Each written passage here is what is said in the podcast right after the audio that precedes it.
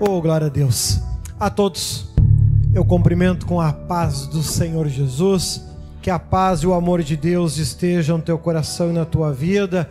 É um prazer estar com cada um dos irmãos aqui na igreja. Da mesma forma com você que de casa está assistindo, que a paz e o amor de Deus esteja aí com você. Noite de bênção, noite de alegria, de graça. Depois vamos ter mais louvores. Né? Depois, na hora da oração, já começando hoje, enquanto isso, vai abrindo a sua Bíblia no livro de Atos, capítulo 7, versículo 1, Novo Testamento. Depois de Mateus, Marcos, Lucas, João, Atos, livro de Atos, capítulo 7, versículo 1. Hoje, nós, a partir de hoje, nós vamos começar a, a fazer as orações da forma como o nosso Deus pediu, elas vão passar a ser feito diferente, graças ao bom Deus. Irmão Marcos, estaremos orando por vocês depois. Enquanto isso, a banda depois vai estar louvando ao Senhor né, durante a oração. Graças ao bom Deus. Livro de Atos, capítulo 7 e versículo 1. Eu vou ler aqui os primeiros versículos, depois, pouco a pouco, a gente vai avançando. Olha só então o que diz a palavra de Deus. Atos 7, primeiro. E disse o sumo sacerdote: Porventura é isto assim? E ele disse: Homens, irmãos e pais, ouvi. O Deus da glória apareceu a nosso pai Abraão, estando na Mesopotâmia, antes de habitar em Arã. E disse-lhe: Sai da tua terra, dentre a tua parentela e dirige-te à terra que eu te mostrar. Então saiu da terra dos caldeus e habitou em Arã, e dali, depois que seu pai faleceu, Deus o trouxe para esta terra em que habitais agora, e não lhe deu nela herança, nem ainda o espaço de um pé, mas prometeu que lhe daria a posse dela, e depois dele a sua descendência, não tendo ele ainda filho. Amém? Os irmãos podem sentar. Glória a Deus. Já lembrando que agora é dia 12, né? dia 12 agora deste mês de agosto, temos a janta, vamos ter um sopão delicioso, apenas 25 reais. Você que não adquiriu o ingresso ainda adquira, tem, tem pouca coisa ainda. E temos depois a vigília, onde eu estarei falando sobre o tema Enchei-vos do Espírito Santo.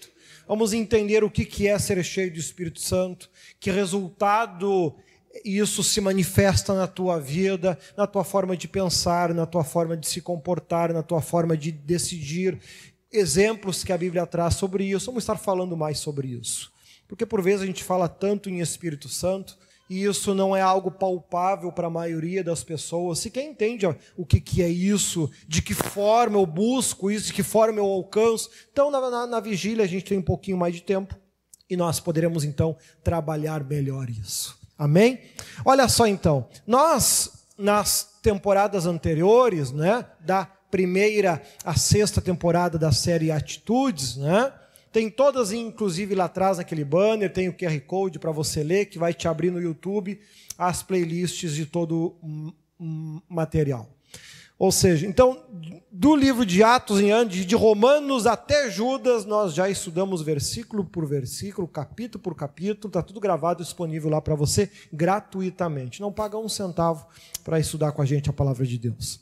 E agora nós estamos vendo o livro de Atos, porque o apóstolo Paulo, em mais de um momento, ele disse: Sede meus imitadores. Mais de uma vez. E eu já escutei muitos pastores colocando isso num sentido de honra, num sentido, ah, eu sou o pastor, grande servo de Deus, você tem que me imitar. E porém, o que o, que o apóstolo Paulo queria passar era completamente diferente. Nós vimos que ao longo de todos os cerca de 13 livros que o apóstolo Paulo escreveu, em um, nenhum deles você encontra o apóstolo Paulo se autoelogiando, se autovalorizando, se engrandecendo. A gente encontra textos aonde ele diz: se tenho que falar de milagre de algo, eu posso falar. porque por três vezes eu orei ao Senhor devido a uma enfermidade e ele me disse: A minha graça te basta. Eu sei que Deus permitiu que através dessa enfermidade Satanás me esbofeteie para o meu próprio bem. O apóstolo Paulo descreve isso. Em outros momentos ele diz: Eu sou semelhante a um filho abortivo. De todos os santos, de todas as pessoas santas que eu conheci, certamente eu sou a menor delas. E ele foi um dos maiores pregadores, podemos dizer, da Bíblia. Um dos que mais escreveu livros foi o apóstolo Paulo, 13 livros. Eu acho que depois dele só, eu acho que Moisés, que a princípio escreveu os, os primeiros cinco, o Pentateuco. E mesmo assim ele não se honrava, ele não se orgulhava, e em um momento que ele descreve um fato sobrenatural que aconteceu, de um arrebatamento, ele não descreve como sendo ele, mas ele coloca em palavras como sendo tendo acontecido com outro, para que nem ali ele pudesse se engrandecer e se honrar. E ali ele mesmo disse: se eu me se eu apontasse as minhas qualidades, eu não estaria mentindo, pois de fato é verdade convém que seja assim. Isso tudo vem no sentido de que quando a gente fala que a Bíblia não deve ser estudada de em versículos isolados, mas ela deve ser levada em conta de Gênesis Apocalipse por inteira, não se exclui textos, não se retira palavras. Ah, o Antigo Testamento foi abolido, irmão, Deus não comete erros. O que há é um crescimento espiritual em diferentes fases humanas. Lá no curso de obreiros a gente estuda sobre isso, tem inclusive uma playlist ali com 12 ou 13 livros ao que eu gravei das palestras que eu dei lá em Bento Gonçalves e a gente estuda desde lá de Gênesis, desde o começo e vamos avançando pouco a pouco. E nós vamos então aqui, ao longo do livro de Atos, nós vamos então conhecer mais o apóstolo Paulo e na próxima temporada, um pouco mais o apóstolo Pedro. Porque nós vemos que o apóstolo Paulo e o apóstolo Pedro foram os dois apóstolos que mais se destacaram, mesmo o apóstolo Paulo se considerando o menor de todos. Mas eles mais se destacaram porque o apóstolo Pedro ele fez um belíssimo trabalho entre os judeus, onde até a sua sombra curava, e o apóstolo Paulo ele fez um belíssimo trabalho entre os gentios, aqueles que não tinham relacionamento com Deus. Foram trabalhos completamente diferentes, distantes, muito pouco eles se encontraram, chegavam a passar 14 anos distante um do outro sem se falar, porque tinham realmente trabalhos completamente diferentes, como a gente viu lá no livro de Gálatas e nos demais que a gente estudou.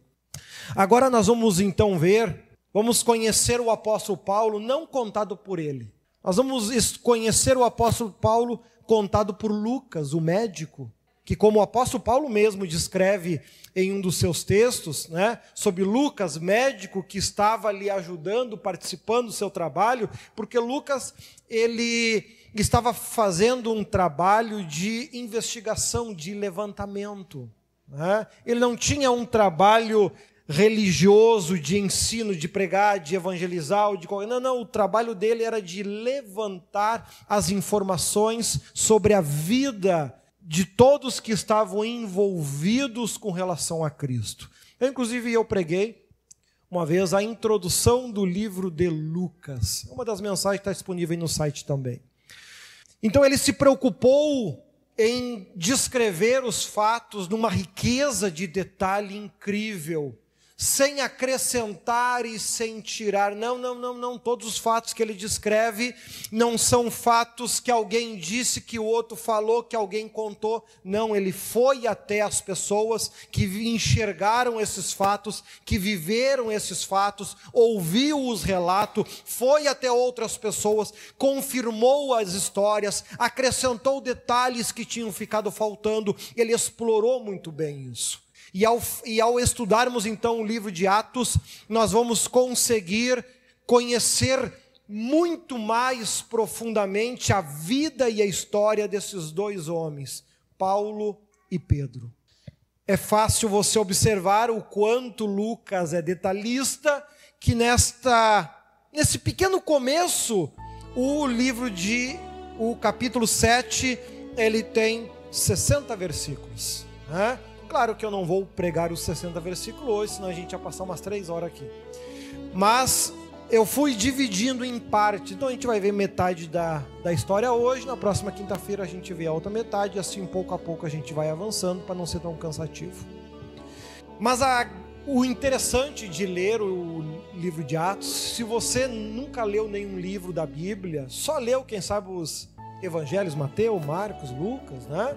Que começar de algum lugar. Bispo, por onde eu começo? Eu não sei nem por onde começar. Começa lendo então o livro de Marcos é o, é o livro mais compacto do Novo Testamento, que conta histórias de forma bem resumida, sem expressar muito detalhes, e por causa disso foi um dos livros mais mais publicados e divulgados até hoje de todos os quatro evangelhos. O livro de Marcos foi o livro que mais que antes começou a ser divulgado com cópias, traduzido para outras línguas, foi um dos mais traduzidos justamente por ser pequeno, compacto, não explora muitos detalhes, enfim. Né? Mas olha só então. Então aqui ele começa, a, nós vimos agora no dia 20, a, a prisão de Estevão. Lembra que uh, Estevão era um diácono. Outra característica que a gente vai começar a perceber e a desfazer é a questão da desvalorização de cargos, de trabalhos. Quando se fala em fazer um trabalho para Deus, não existe trabalho pequeno ou trabalho grande, todos são trabalhos. Uhum porque o que Deus está levando em conta é aquilo que Ele quer de mim e aquilo que Ele quer de você. Por exemplo, nesse copinho aqui, que deve ser o que? 200 ml, cabe 200 ml de água aí dentro. Botando 200 ml de água aqui, o copo está cheio. Essa garrafinha que parece de cachaça, mas não é, né? que deve ter um litro e meio ou algo parecido, né? Para que ela esteja cheia, ela precisa ter um litro e meio de água. Aí que entra a questão do ministério de cada um. Deus escolhe qual é o tamanho do teu ministério. De uns, Deus exige um galão de 30 litros. De outros, ele exige um copinho de 180 ml. Isso é escolha dele, não é escolha nossa. O que ele diz é: se você que tem um ministério do tamanho de um copinho de 180 ml, se você encher o teu copinho, tu tá salvo. Você que tem um ministério do tamanho de um galão de 30 litros, se você encher o galão de 30 litros, você tá salvo. Tá, mas e se eu fizer igual o irmão? Ele, o ministério dele é de 180 ml. E eu botar 180 ml dentro do meu galão de 30 litros, eu fiz igual ele, então eu me salvo. Não. Ele é é salvo e você é condenado. Porque Deus definiu o tamanho do teu ministério e você acabou fazendo menos do que ele queria. É aquilo que a gente aprende, que eu já comentei em outros momentos, que quando se fala em julgamento, e por isso que eu sempre aconselho, até nos estudos bíblicos eu digo, a gente não entra na questão de julgamento de Deus, porque ele enxerga de uma maneira diferente e de uma forma diferente, e uma pessoa é diferente da outra. Né? Nós vemos, por exemplo, e a gente poderia citar uma, uma infinidade de comprovações disso, eu acho que a mais conhecida talvez seja Lucas 21, a oferta da viúva pobre. Ela deu duas moedinhas, duas moedinhas, 20, equivale a em torno de 28 centavos. Ela deu duas moedinhas, 28 centavos de oferta. A sua história entrou na Bíblia. Por quê? Porque o ministério dela era do tamanho de um copinho de 28 centavos. E ela cumpriu. Outros davam em abundância, em quantidade. Nem sabemos quem é. Por quê?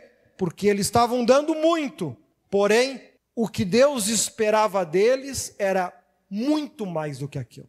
Por isso a oferta da viúva foi levada em conta e a dos outros que davam um monte, não. Nós vemos então aqui que Estevão, sendo um diácono, por vezes grande parte das pessoas que são consagradas a diácono, não sei se todos pensam assim, mas a impressão que eu tenho é que pensam Eu não preciso estudar muito a Bíblia, porque o meu trabalho é de diácono. Eu sou um auxiliar. Eu não vou estar lá em cima pregando. Então, como eu só sou um diácono, então eu não preciso conhecer tanto. Bom, então vamos ver como é que quando esses cargos foram construídos, criados, como é que se encarava isso? Como é que se percebia isso? Né? O que, que se esperava de um diácono? E Estevão conta, ele era um dos que foi escolhido para ser diácono, né? os sete diáconos, né? como nós já vimos anteriormente.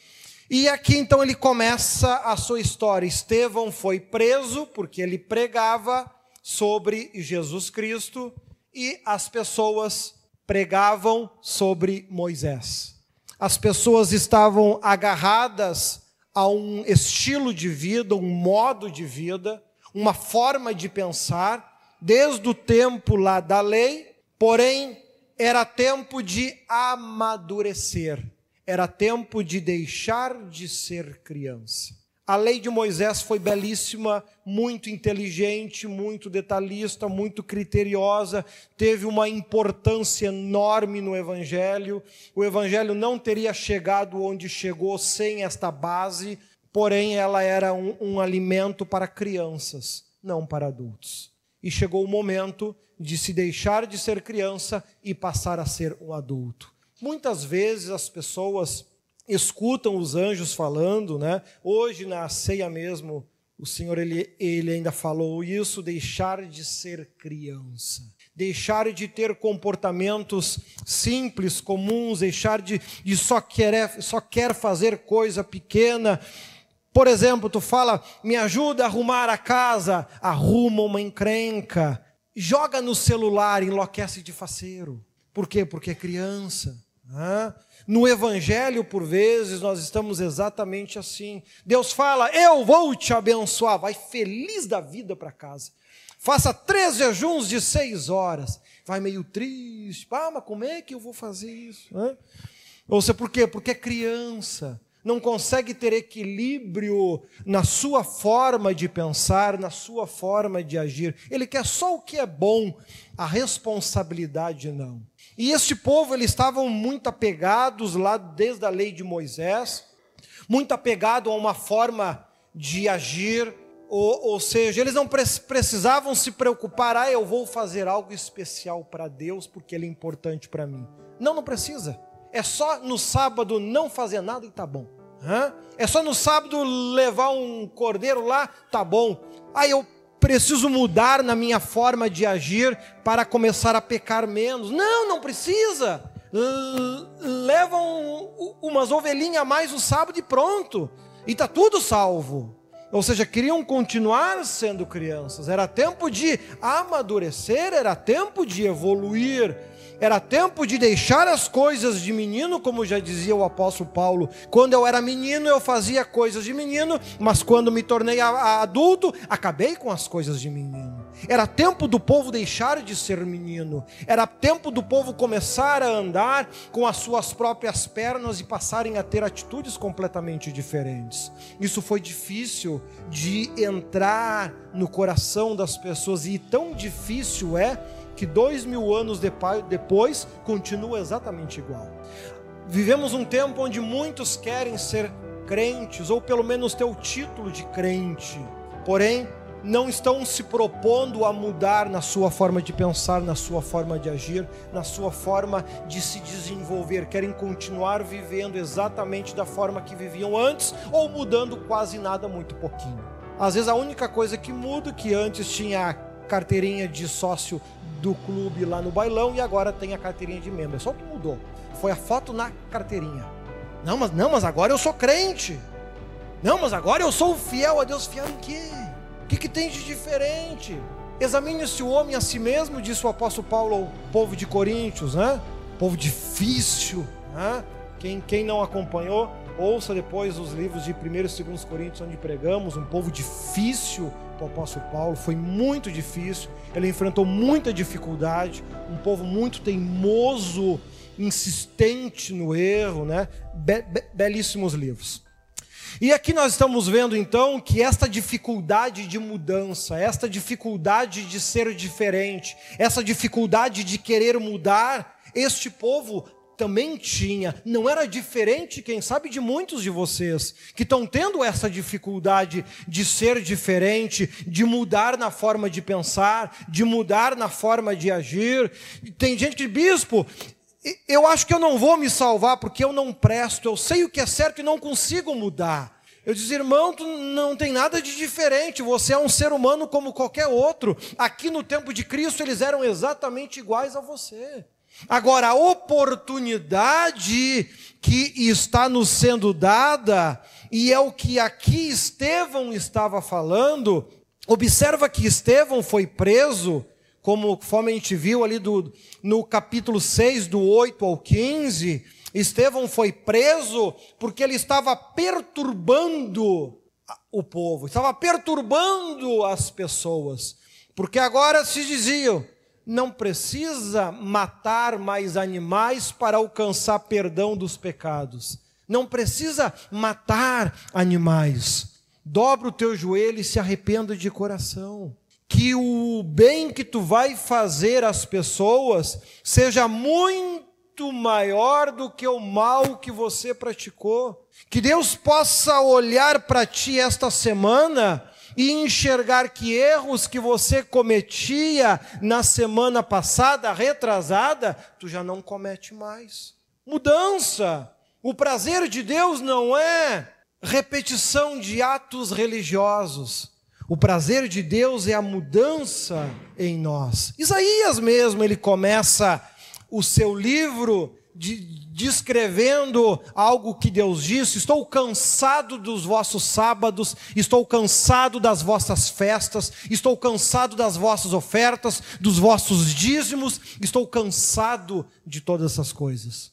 Porque o povo não amava a Deus, eles tinham práticas religiosas. Cristo mesmo, depois, para arrumar mais briga ainda, ele vem e diz: o que, que é realmente religião? É fazer o bem, ajudar quem de fato precisa. Não adianta ficar repetindo coisas apenas para dizer que fez. E nós vemos então que Estevão era um desses pregadores da palavra de Deus, um desses que se propôs: eu quero mudar, eu fui escolhido para ser um diácono, eu fui escolhido para servir a Deus, eu fui escolhido para amar a Deus, eu fui escolhido para fazer o meu melhor por Deus, e ele foi preso, ele foi aprisionado, porque estava pregando um evangelho que as pessoas não queriam receber. Elas queriam continuar vivendo do seu jeito elas queriam continuar vivendo da sua forma.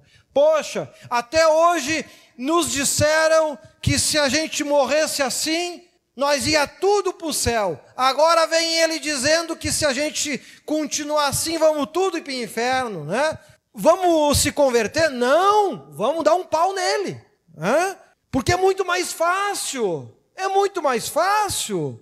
Mas não era isso que ele estava querendo que realmente acontecesse. E as autoridades da época, vocês vão observar ao longo do desenvolvimento, que elas, depois da morte de Cristo na cruz, depois de Cristo ser pregado na cruz, o véu se rasgou ao meio, pessoas que estavam mortas ressuscitaram nos cemitérios e começaram a caminhar dentro da cidade, as autoridades, mesmo não querendo acreditar, eles começaram a perceber: opa, meter a mão com essa gente não vale muito a pena, não. Então eles começaram a retroceder em cima em relação a isso. Nas cartas do apóstolo Paulo mesmo, quando a gente estuda ali as últimas cartas, o apóstolo Paulo está preso de forma domiciliar em Roma na sua casa.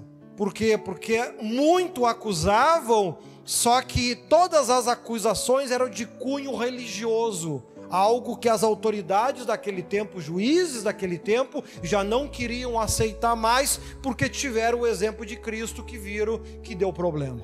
E aqui então eles vão e prendem Estevão e pedem para Estevão: tudo isso que estão falando é verdade? O que, que tu, o que, que tu tem a dizer sobre isso? Como é que eu faço para me defender? Nós, por vezes, somos muito provocados, por vezes, né? Aí vão que a Bíblia diz: 70 vezes 7 devemos perdoar em um só dia. 70 vezes. Eu já pensou uma pessoa que te provoca 490 vezes num único dia e você consegue se controlar e se manter calmo 490 vezes por dia. Chega amanhã mais 490. Depois da manhã mais 490.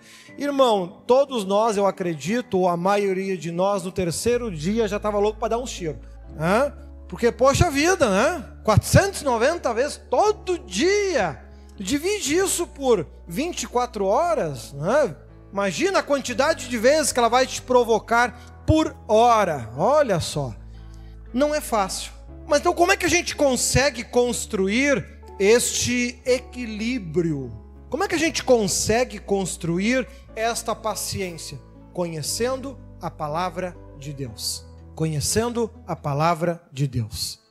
E aí, Estevão, quando começa a se defender, ele começa citando a palavra de Deus. Né? Olha lá, volta lá para mim no versículo 2. Olha ali, ó. Coloca lá na, na outra versão, a nova versão internacional. É a, do ladinho aí, é só apertar o, o OK aí.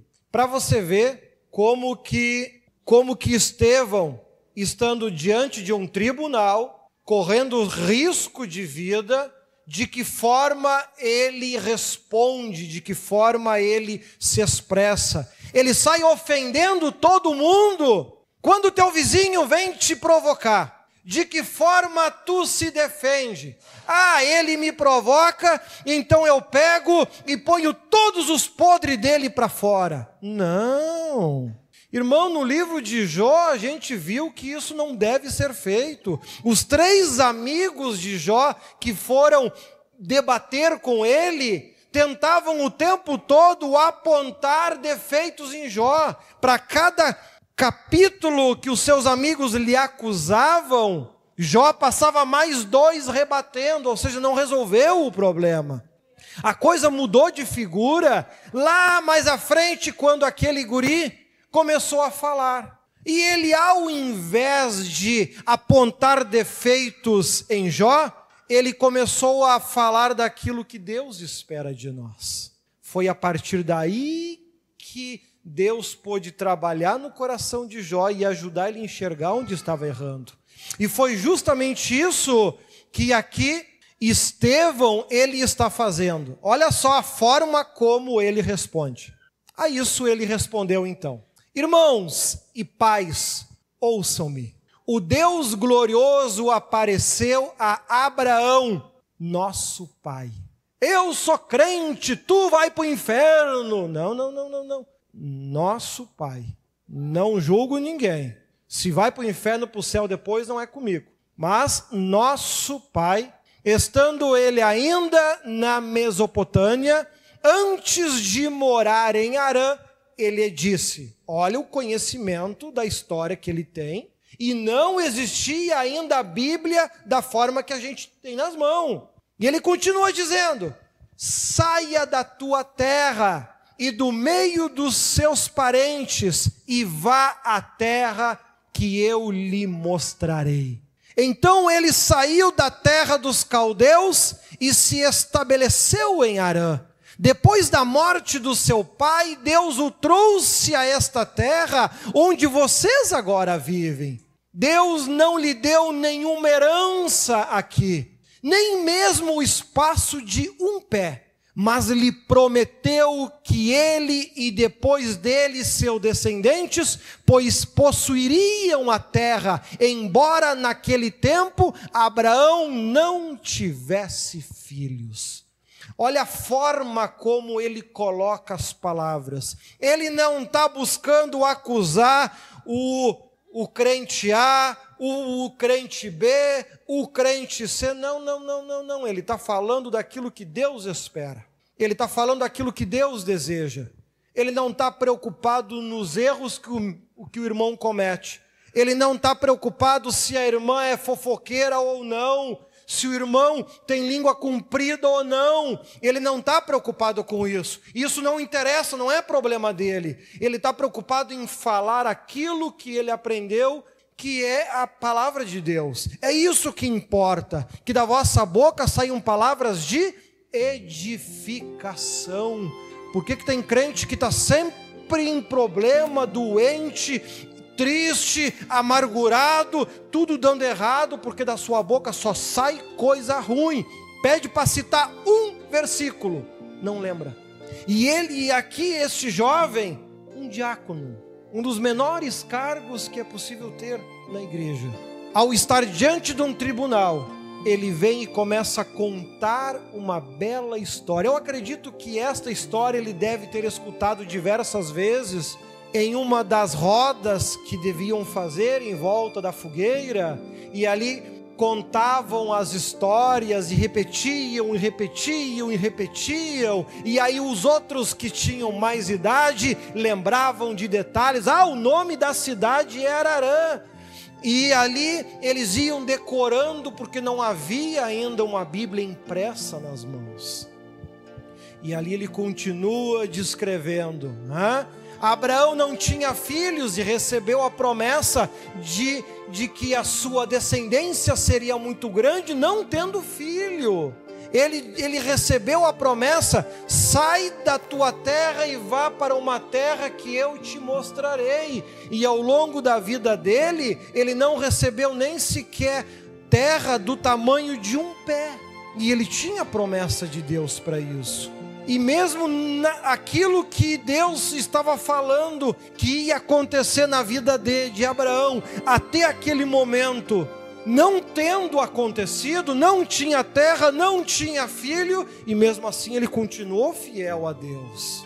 E ele continua descrevendo: olha só que linda, Deus lhe falou desta forma seus descendentes serão peregrinos numa terra estrangeira e serão escravizados e maltratados por 400 anos. Aqui ele está citando ali o período do início do livro de Êxodo, lembra? Foram por volta de 415, 430 anos que o povo ficou no Egito, foram trazidos por José, né?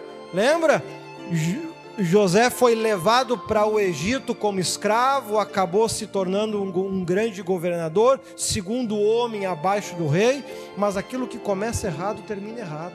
Aquilo que começa com, com raiva, com ódio, com desgraça, vai acabar desta forma se não se converterem de verdade. E o resultado trouxe desgraça para toda aquela geração que não se converteu e não se voltou de verdade para Deus se tornaram escravos no Egito.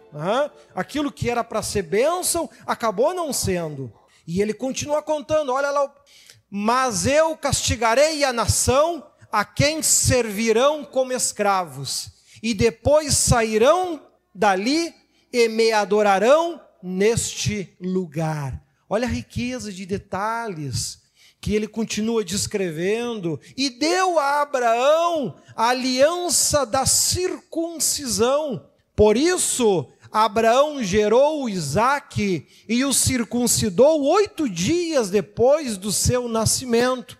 Mais tarde, Isaque gerou Jacó e estes os doze patriarcas. Olha que lindo isso, a aliança que o povo tinha com Deus era marcada através da circuncisão. A aliança que eu e você temos com Deus hoje é através do batismo nas águas, em nome do Pai, do Filho e do Espírito Santo.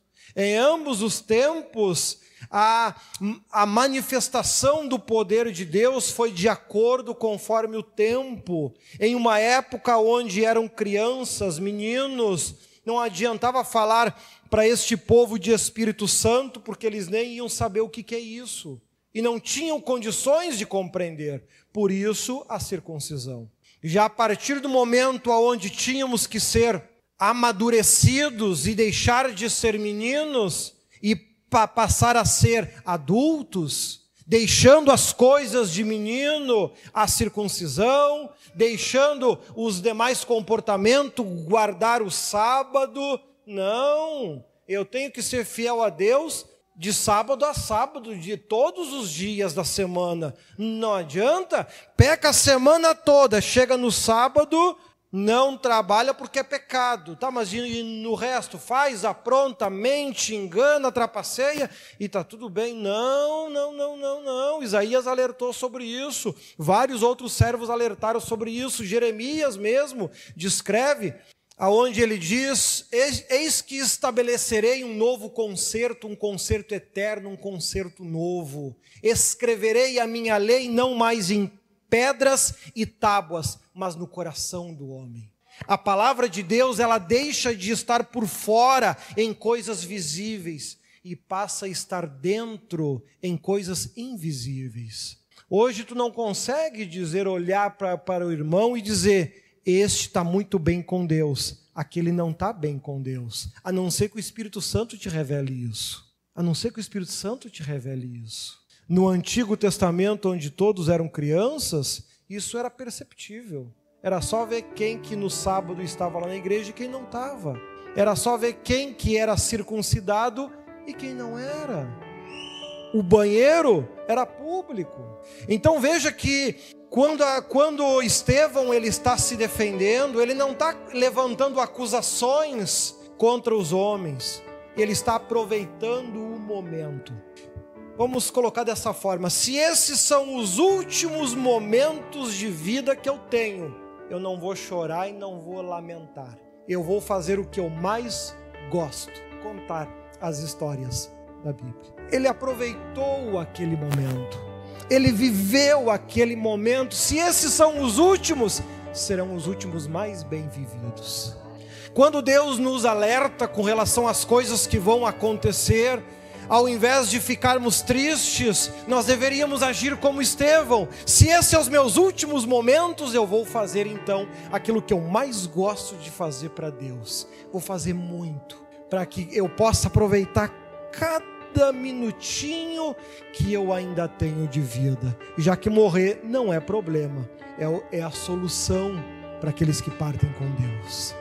E ele tinha em mente isso. E ele continuava aproveitando cada minuto, dizendo: Olha só, os patriarcas, tendo inveja de José, venderam-no como escravo para o Egito, mas Deus estava com ele e o libertou de todas as suas tribulações, dando a José favor e sabedoria diante do Faraó, rei do Egito, este o tornou governador do Egito e de todo o seu palácio. Quem anda com Deus não perde, quem anda com Deus ganha. Só que tu tem que de fato crer nisso. Viva cada momento que você está tendo na vida, mas viva aproveitando com Deus. Enquanto os seus irmãos vendiam achando que eram grandes autoridades e fortes, mentiram para o pai, fizeram e aconteceram José estava crescendo na graça de Deus. E, os, e, quando José alcançou o que Deus preparou para ele, os seus irmãos, os seus filhos, suas mulheres, estavam todos passando até fome. Quem é que foi dar comida para eles? José. Quem anda com Deus não perde, não tem que ter medo das coisas ruins que vão acontecer. Porque José estava preso em uma prisão, hein? Mas lá na prisão foi aonde ele cresceu, o seu dom. Ele tinha um grande talento na, na, na, questão de sonhos, de interpretar sonhos, e lá na prisão esse talento aflorou com muito mais liberdade, com muito mais facilidade. E ele, olha só, e depois houve fome em toda a terra, em Canaã, trazendo grande sofrimento, e os nossos antepassados não encontravam alimento, aquilo que eu acabei de falar. Ouvindo que havia trigo no Egito, Jacó enviou os nossos antepassados em sua primeira viagem.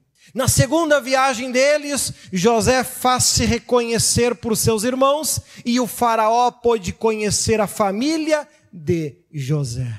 Olha só que lindo isso. E Estevão continua falando, continua.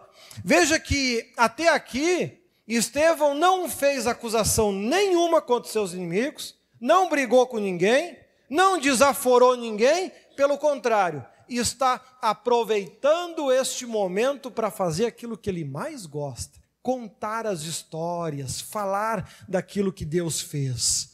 Depois disso, José mandou buscar seu pai Jacó e toda a sua família, que eram 75 pessoas. Então Jacó desceu ao Egito, onde faleceram ele e os nossos antepassados. Seus corpos foram levados de volta a Siquém e colocados no túmulo que Abraão havia comprado ali dos filhos de Amor por certa quantia.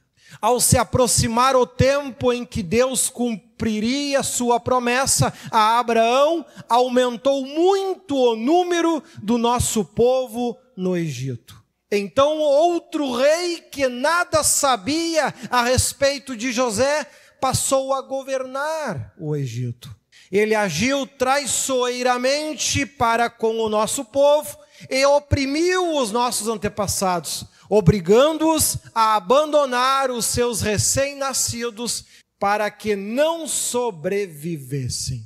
Naquele tempo, nasceu Moisés, que era um menino extraordinário. Por três meses ele foi criado na casa de seu pai. Quando foi abandonado, a filha do Faraó o tomou e o criou como seu próprio filho. Moisés foi educado em toda a sabedoria dos egípcios e veio a ser poderoso em palavras e obras. Veja que ele ainda até aqui ele não levantou acusação contra ninguém, não brigou com ninguém, não ofendeu ninguém, mas está aproveitando cada minuto que Deus está lhe dando para relembrar a palavra de Deus na mente daqueles que ou não conheciam ou já haviam esquecido, e através disso fazer aproveitar esses últimos minutos de vida não para lamentar, mas para ter em mente. José viveu momentos difíceis e depois veio momentos gloriosos. Através do seu sacrifício, Deus ainda veio salvar a sua casa e a sua descendência. E ele continua dizendo: olha só que lindo isso, ao completar 40 anos, Moisés decidiu visitar seus irmãos israelitas. Ao ver um deles sendo maltratado por um egípcio, saiu em defesa do oprimido e o vingou, matando o egípcio. Ele pensava que seus irmãos compreenderiam que Deus o estava usando para salvá-los, mas eles não o compreenderam. No dia seguinte, Moisés dirigiu-se a dois israelitas que estavam brigando e tentou reconciliá-los, dizendo: Homens, vocês são irmãos, por que ferem um ao outro? Mas o homem que maltratava o outro empurrou Moisés e disse: Quem o nomeou líder e juiz sobre nós? Quer matar-me como matou o egípcio ontem? Ouvindo isso, Moisés fugiu para Midian, onde ficou morando com um estrangeiro e teve dois filhos. Então veja que até aqui ele está descrevendo tudo aquilo que aconteceu numa riqueza de detalhes. Ele conhece muito bem o texto, ele estudou muito bem o texto. Daqui a pouco, muitos de vocês, se fossem contar esta história, mesmo tendo a Bíblia nas mãos, não conseguiriam citar esta sequência de fatos e acontecimentos. Não conseguiria perceber esses detalhes que ele aqui aponta mesmo tendo a Bíblia nas mãos, e este jovem, um diácono, vendo, tendo a oportunidade de estar com pessoas que conheciam a história, ele sentou para ouvir, ele a decorou, ele a repetiu. Quantas vezes ele deve ter repetido para conseguir guardar toda esta riqueza de detalhes que até aqui ele contou, e olha que a gente chegou só na metade porque isso era importante para ele. Se foi importante para todos esses servos, com muito mais dificuldades, escrever esta história em tábuas, pedras, papiros e das maneiras mais complicadas e difíceis. E mesmo assim eles se esforçaram e com uma limitação enorme, eles conseguem escrever tudo isso e deixar registrado para a posteridade. Não seria justo da nossa parte, no tempo que nós vivemos, nós sequer ter interesse em abrir e ler. Tiveram tanto trabalho para guardar isso. Isso aqui são, são histórias que aconteceram por volta de 4.800 anos atrás. É muito tempo. Quantas coisas aconteceram no mundo ao longo de todo todos esses milênios, quantas guerras, quantas vezes tentaram destruir completamente a palavra de Deus, e ela foi protegida, guardada por muitos que a cuidaram com a sua própria vida, para hoje a gente simplesmente ignorar como se fosse um pedaço de papel com palavras escritas. Que a gente consiga, até aqui, ter em mente esta preocupação que Estevão teve. Jovem, ele poderia estar preocupado em se casar, em ter filhos, em ter família, em ter trabalho, em ter uma profissão. Não, ele estava preocupado em aprender e falar da palavra de Deus. Isso era importante para ele. Isso era importante para ele. O que, que nos torna diferente do mundo? O que, que no, se nós nos olhássemos, examine esse homem a si mesmo. Você é diferente do mundo em quê? O que, que te torna diferente? O que, que te torna especial para Deus? O mundo, diante de, de, tragédias, de preocupações, fica abatido, preocupado e choram. Você age de que jeito? É igual ao mundo ou é diferente dele? Nós cremos num Deus, ou pelo menos deveríamos crer. Se não conseguimos alcançar a fé, pelo menos a confiança conseguimos alcançar, já que estamos aqui no culto hoje. Tenho comentado a diferença, grande parte do crente ele não tem fé em Deus, ele tem confiança em Deus. Porém a confiança é uma emoção. E como as emoções é muito variável, ela muda, ela varia conforme a fumaça, conforme o sereno. Isso me lembra até uma frase do próprio Deus, o amor deste povo por mim é semelhante ao sereno da manhã.